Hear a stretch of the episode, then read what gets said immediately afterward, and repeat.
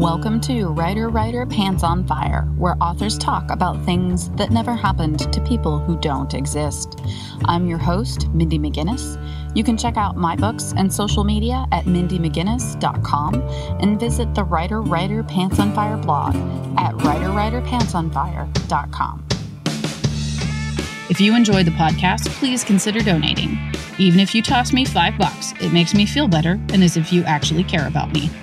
Visit www.writerwriterpantsonfire.com and click on Support the Blog to donate either by giving to GoFundMe, through PayPal, or you can support me by buying me a coffee, which, trust me, is dearly needed. Today's guest is Katya de Becerra, who was born in Russia, studied in California, lived in Peru, and then stayed in Australia long enough to become a local. She was going to be an Egyptologist when she grew up but instead she earned a PhD in anthropology and now works as a university lecturer and a researcher. Her debut, What the Woods Keep, was released in three countries in 2018. Katya joined me today to talk about blending genres in her debut title and how she found a publisher that saw that as a strength rather than a marketing weakness. 16 year old Alice Burton has a crush on a college guy but the night he finally notices her, so does her dad's creepy best friend. Wasted Pretty by Jamie Beth Cohen follows Alice as she tries to protect her future, her body, and her heart. Your debut, What the Woods Keep, combines elements of mystery, mythology, sci fi, and fantasy in a contemporary setting.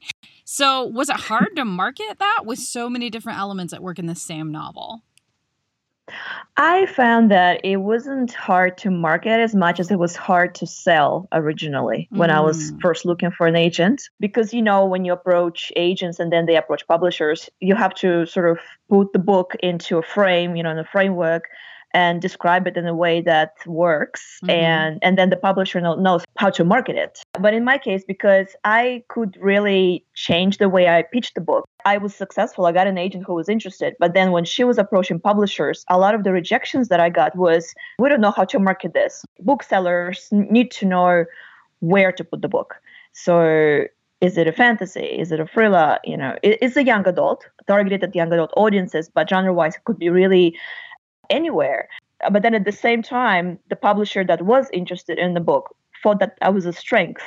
So, because it could go anywhere. So, I found that when I was marketing the book after it sold, it actually worked in my favor because I could change it depending on the audience. Mm-hmm. I was talking with someone, and then I would say, you know, it has elements of horror because, you know, it has psychological horror elements, not full on gore horror. And people would say, oh, I don't like horror too much. And I would say, well, Eh, it, it has other things too that might appeal to you. So that worked. I, I, I found that it was a strength rather than a challenge after it sold, but not before.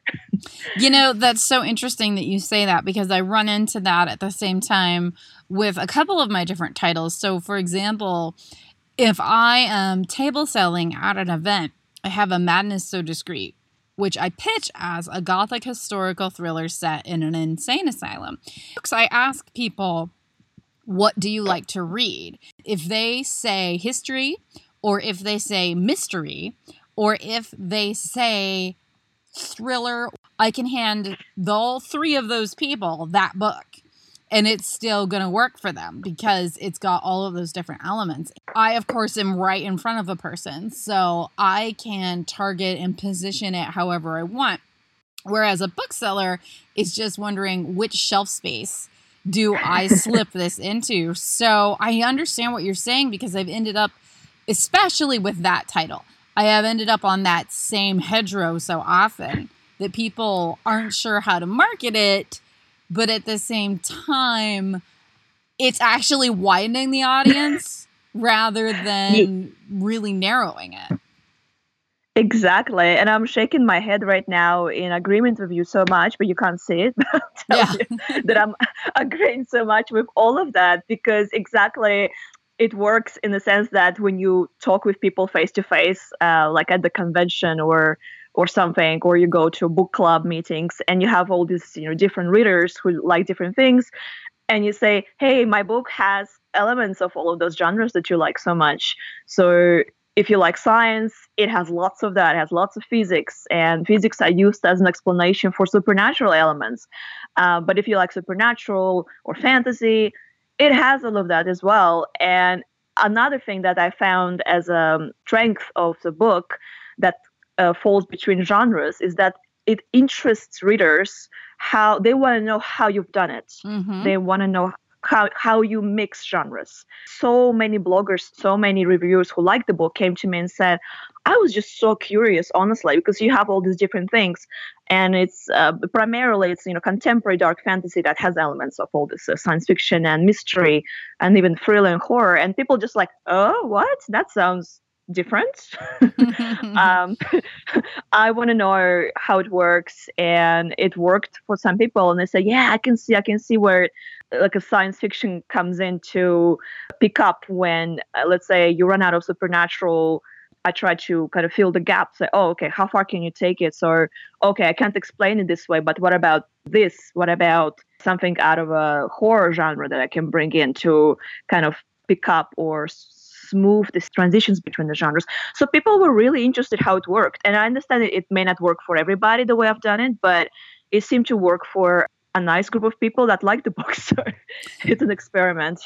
right, it is. And I think the thing, the question that also becomes addressed here is publishers are making the decisions about what people want to read.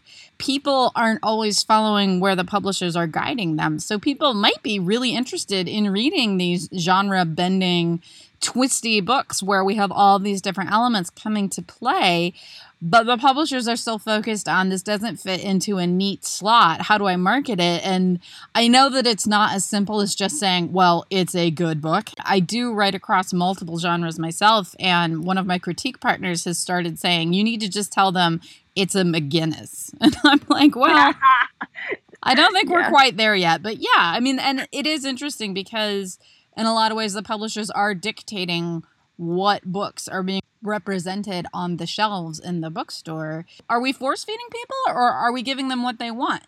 That's a great question. And before um, I answer that, I just wanted to say that I, I love your books. And I've read somebody was saying about your books that she never writes the same book twice. Such a great compliment. It, it was said in a very positive light, saying that when you pick up a Mindy McGinnis book, it's it's going to be a different book from anything you've ever read by her.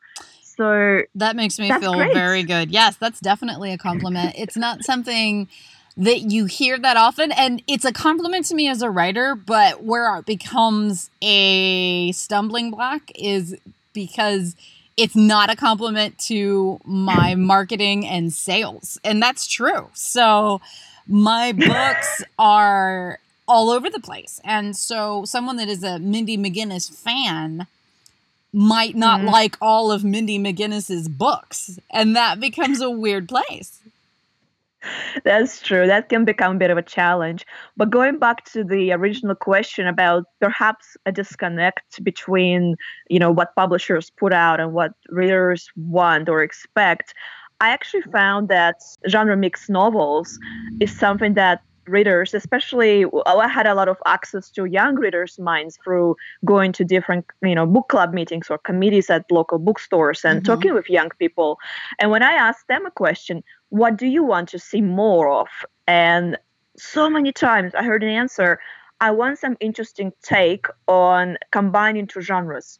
I want to see a murder mystery or a detective set in a fantasy world or mm-hmm. something like that, mm-hmm. or a horror like a typical horror trope, but set in some kind of dystopian setting or a fantasy world.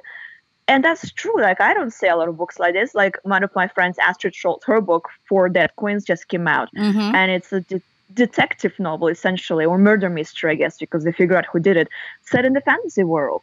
That is so unique and refreshing.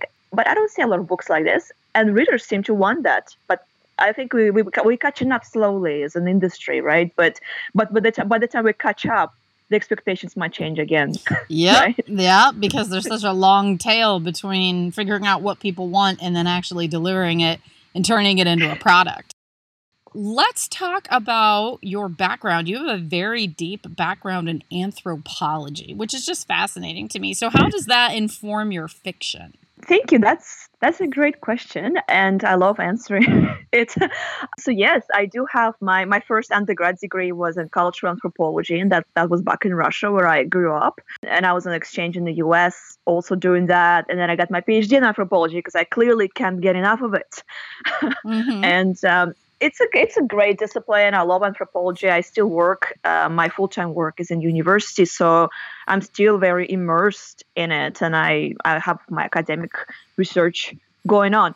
But I find so there's two things about anthropology and anthropologists is that uh, one thing is that we observe a lot and we look at how people interact and how conversations that occur between people, the negotiations, the social negotiations in society. So when I was trained in methods of mm-hmm. anthropology, we, we compared ourselves, my fellow students and I compared ourselves to spies. It's like spying on people because you do participant observation. So you go, you approach some, let's say, a group within a society, and you say, "Hey, I'm doing research about some phenomenon. I want to observe. I want to write down what I'm seeing. Is that okay?" So you can negotiate your way in, and then you look around and you you just see how people interact. And I think it helps a lot because uh, there could be a disconnect, right? Sometimes we get comments like, "Oh, you know, people don't speak like that." I don't believe that this could actually happen. I don't always get it right, obviously, but I think it helps because I do. I'm always listening. I'm always observing, and I'm thinking, what does it mean? You know, how does the social interaction fit into our, you know, culture? And another thing about anthropology as a discipline is to understand how society functions, mm-hmm. and not just a, like a big society in the global sense, but a small a community or a group of people or a family. Why we do the things we do and how we do them.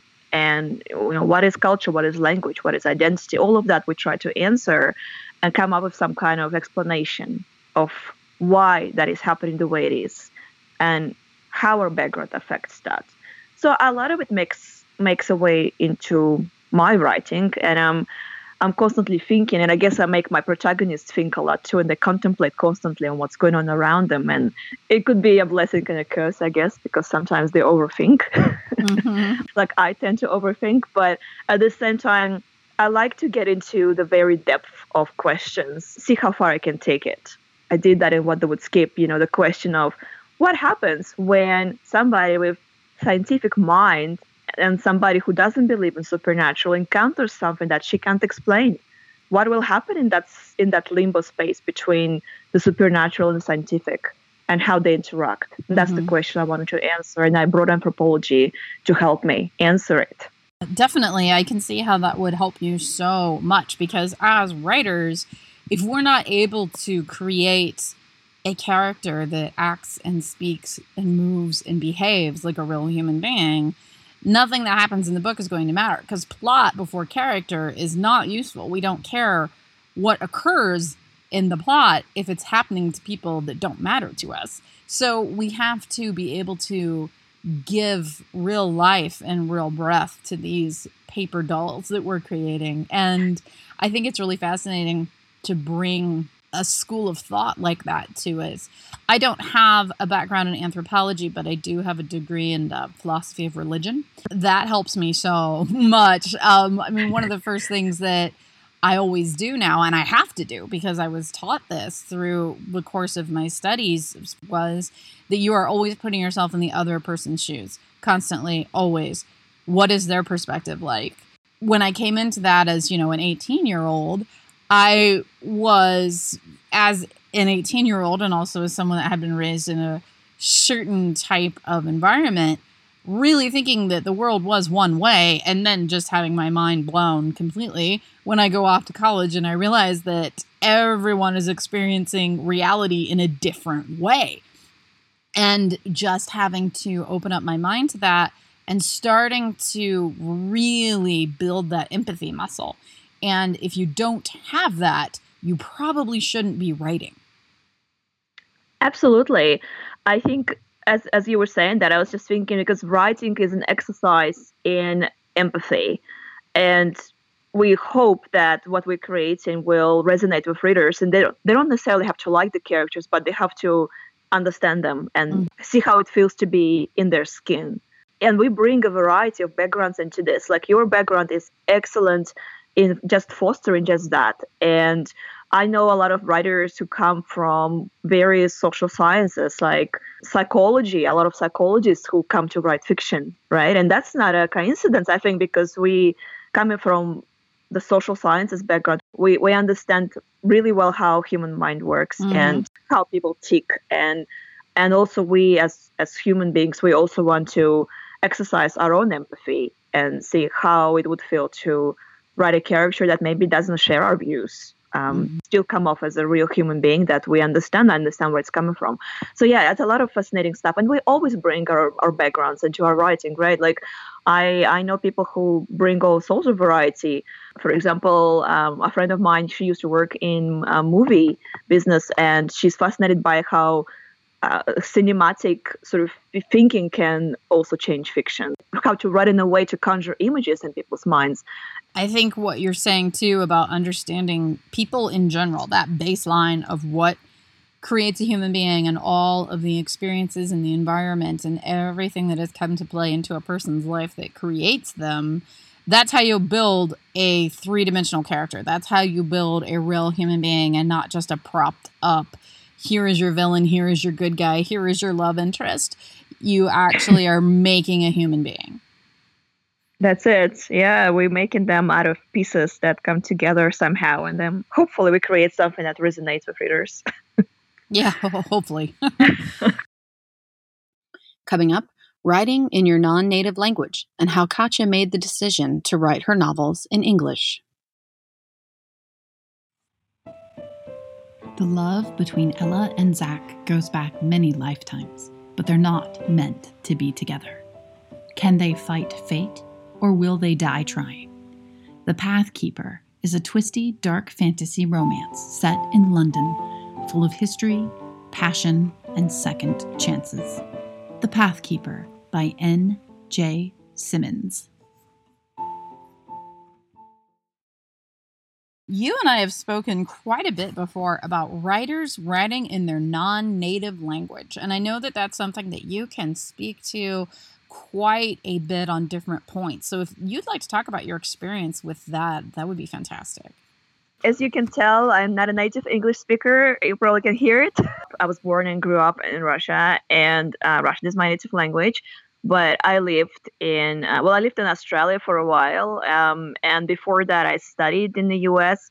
So I was sort of immersed into English for a long time. Mm-hmm. But before that, uh, before I left my home country, I was already uh, really fascinated by English. Actually, I pretty much self-taught myself English. We had lessons in English in school, but it was never enough to really properly learn the language. It was very very dry. It was mm-hmm. no exposure, you know, it was no exposure, no immersion into the into the language.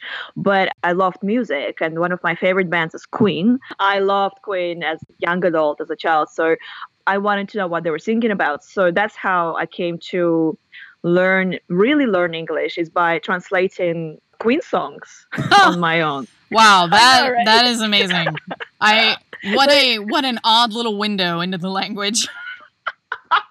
it was uh, early 90s so russia you know is going through a change mm-hmm. and things are opening up and but there is a very limited internet access as well and i need to procure lyrics to queen songs to translate them because i want to know what they what they're what they're thinking about. So we have maybe access to internet um, like at work with my father. My, my father works at university so he would take me there and he said you have an hour to do whatever you want in the internet. So i'll i'll, I'll just go and feverishly download all these queen lyrics to queen songs and print them out and then i go home sit down with my little dictionary and word by word translate the songs. Wow.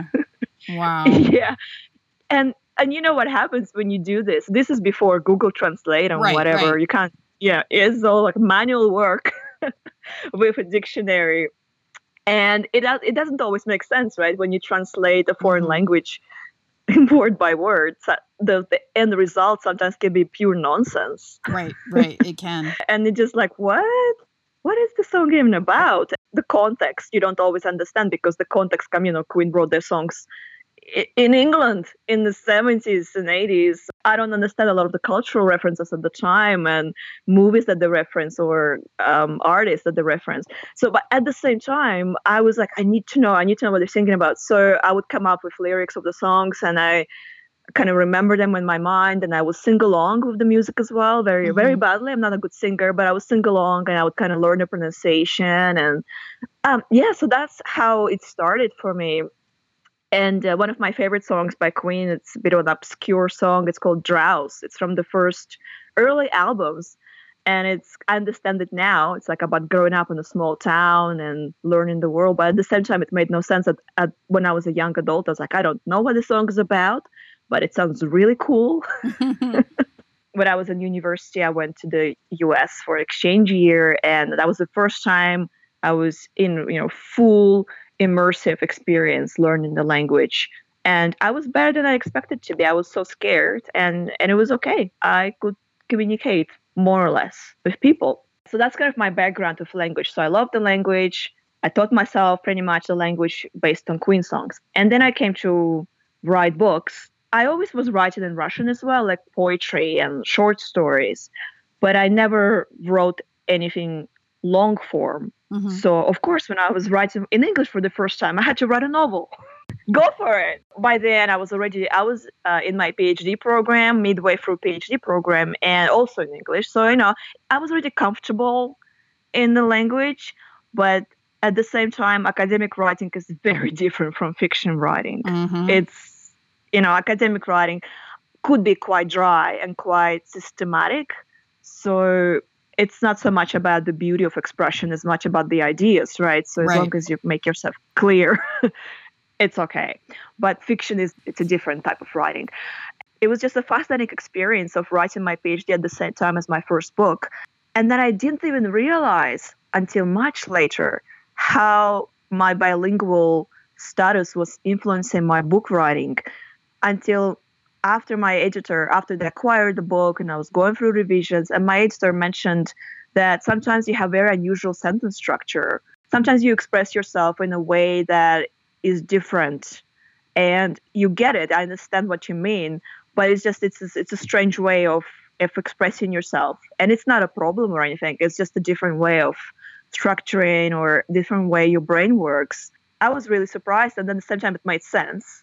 So it's a bit different uh, thinking in English, and even though I'm very comfortable in English, my Russian language background still gets through, and that's on the technical level. And one last thing is the thematic aspect of it, because in the book, in What the Woods Keep, so the protagonist is kind of discovering her roots, discovering her heritage, and language plays a part in it. And I didn't even plan for this to happen, but she keeps hearing this foreign language that's she doesn't know where it's coming from, but it's in her dreams, it's in her visions. It's a very visceral experience. That's the language of her ancestors hmm. that's coming through. And I was like, oh, look at my brain. How wonderful that it's done that with what it means. I said this a few times in like different contexts, but writing a book is a, such a psychoanalysis oh, yes. uh, process, right, of yourself. Oh yes. Uh, people ask the question, oh, where did inspiration come from? And then you think, first you answer mechanically, you know, oh, inspiration comes from everywhere and whatever. I saw it in a dream. But then it comes from a very specific place and it comes from deep inside of us, from our brain. It's a really fascinating process. it is. And you're right. You can read a book and feel like you know or understand the author very deeply sometimes you're right and sometimes you're wrong. Like some I think it is possible to write something that is very surface. I've never done it. I, I'm sure that there are people that can just write a book for the paycheck and not really dig. I'm not one of those people. I definitely am in getting into the nitty gritty when I'm delivering something. But I think it's fascinating. You were getting your PhD and writing a novel at the same time, right? Yeah, can you imagine? I don't know why I've done this to myself, but that's how it happened. wow. Yeah. I say this now, it's been a few years, but if my PhD supervisor heard this, she would be so upset with me. because imagine how much more productive I would have been if I didn't write the book. But hey, I'm happy. You know what, what though?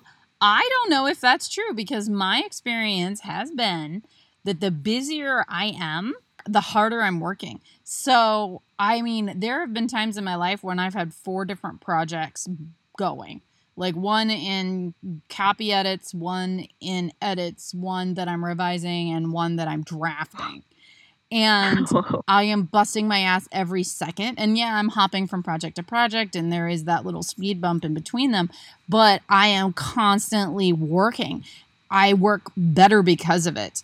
The grind is real, but it's also effective. So I don't know that you would have been more effective on your PhD because the truth is that it might have really driven you and pushed you and just put you in a place that put you in a place where you were going to produce on both fields.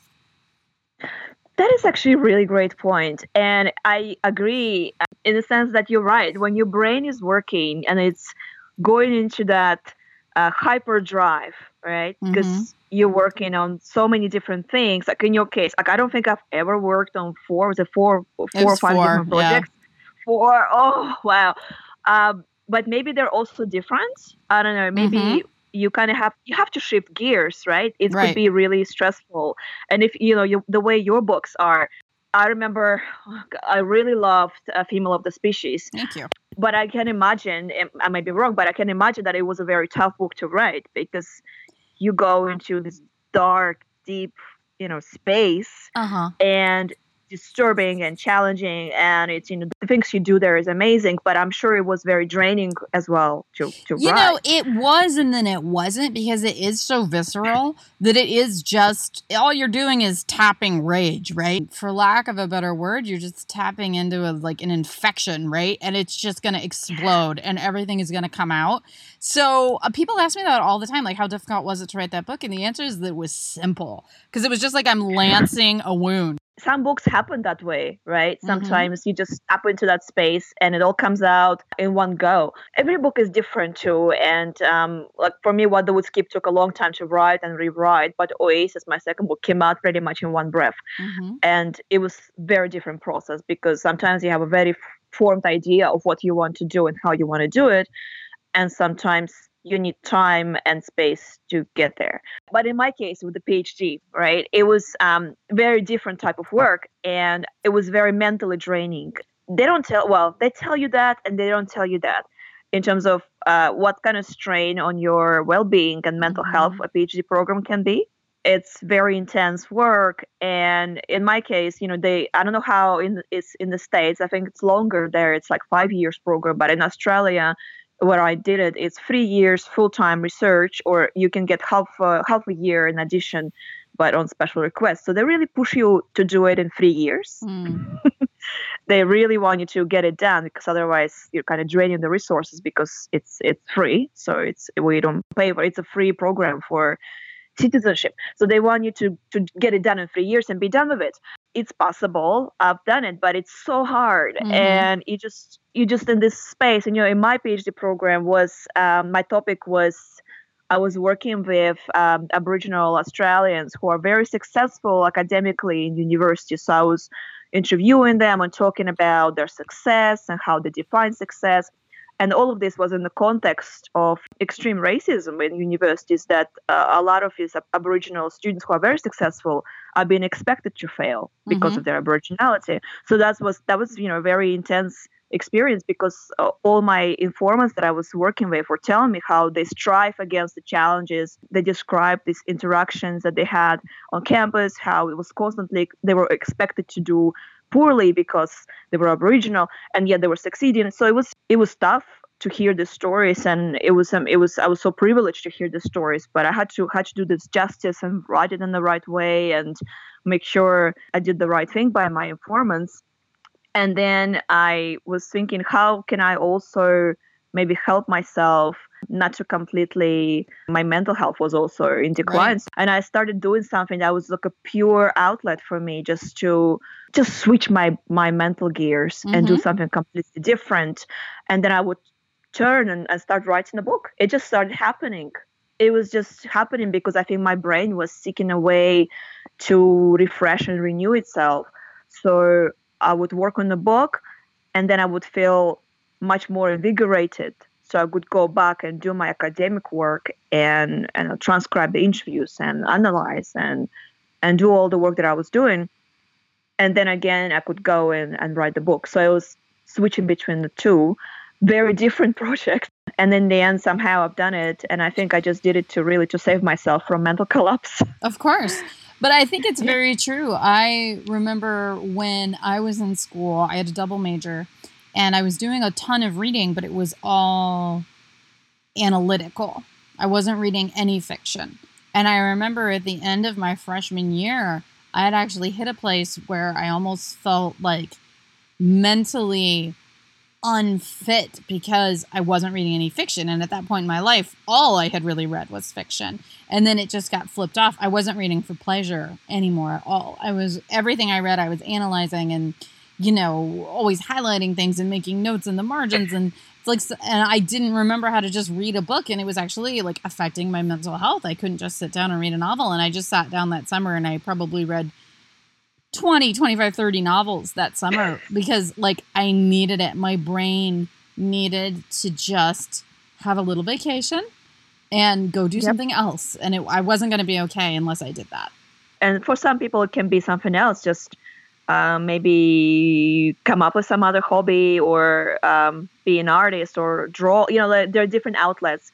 And otherwise, we can just lose ourselves. And it's not always good for our mental health. No, definitely not. I just today, I've been sitting in front of my computer most of the day today, doing various things, but always in front of my computer. And this afternoon, I just went outside, and it's finally spring here. And I went outside, and I have wind chimes. I really love wind chimes, and I had three different sets of wind chimes that had become broken over the course of the winter. I took them in, but I took them in too late and they had been you know frozen and then blown around and they had broken some of them lost their their pendulum, and some of them had lost had just uh, broken cords. And so I just went outside and started working in my little shed and I just fixed all my wind chimes. And that's what I did this afternoon. And I came back inside and I was like, well, I mean, I just did that for three hours. That's what I decided I was going to do. I was going to sit there and I was going to fix my wind chimes. And it was something completely different.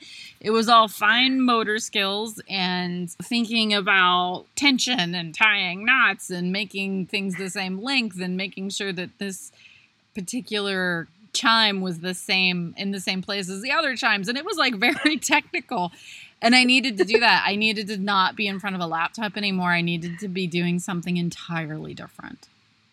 That's right. Yeah, and it could be changing your bookshelves, uh, restocking your books, or fixing wind chimes, cleaning the house. I don't know. It's you. You gotta switch your brain um, off once in a while or on and do something else. Yeah. totally. Totally. Lastly, more genre bending books on the way from Katya and where to find her online. Revna is a factory worker with illegal magic. Lene disguised herself as a boy so she could join the army. When they're caught, they both fear harsh judgments. Instead, they're offered the chance to join an all women's aviation regiment.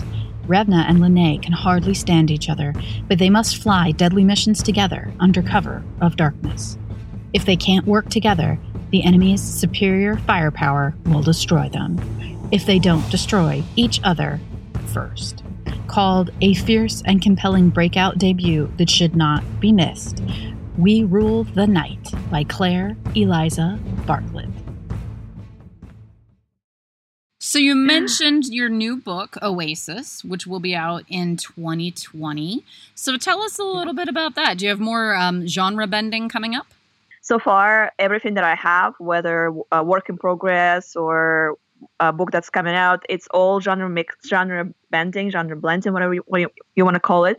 But okay, so Oasis, it's a different kind of genre bending from What the Woods Keep like I said earlier, Oasis was a different writing process for me as well. It was not in the sense it was easier, but it came up came out of me uh, in one go. Like I mm-hmm. knew what I wanted to do. I knew what it was going to be. And it changed slightly in revisions, but the main essence of it remained the same. So it's a genre make blending because it brings together adventure story with some psychological, almost existential horror. It's about a group of teens who get stranded in a desert during an excavation dig that they go to for summer. And there's a sandstorm that hits, and they get stranded in the desert during sandstorm. And when they're thinking they're dying, there's this oasis that comes out of nowhere and saves them they come to the oasis and it has everything it has water it has fresh air and food and then slowly they come to realize that maybe being saved by the oasis is worse than death. Mm. so, so yeah. So it gets dark and darker and darker and and that's where the existential horror parts comes in. So much fun. That sounds like right up my alley I hope it will resonate. I wanted it to be fun. You know, after What the Woods Keep, which was very, for me, it was very dark process to be writing that because it deals with a lot of childhood trauma and a lot of insecurities that I myself have. have. And I thought I'll write a fun book next. and I'll write a fun adventure story. I love adventure stories. I love stories about archaeology. And then it became also this exercise in existentialism and a dark one. I'm proud at what I've done because I think that book does something different. Um, I hope that it will work for readers. But yeah, that was supposed to be a fun book, and then it got really dark and it got really scary. And now it's a genre, it's a genre mixed book that combines adventure and horror. I love it. I do love it. Um, I feel like I have never said, now I think I'll write a fun book. I don't think that's ever come out of my mouth, but I'm always having fun.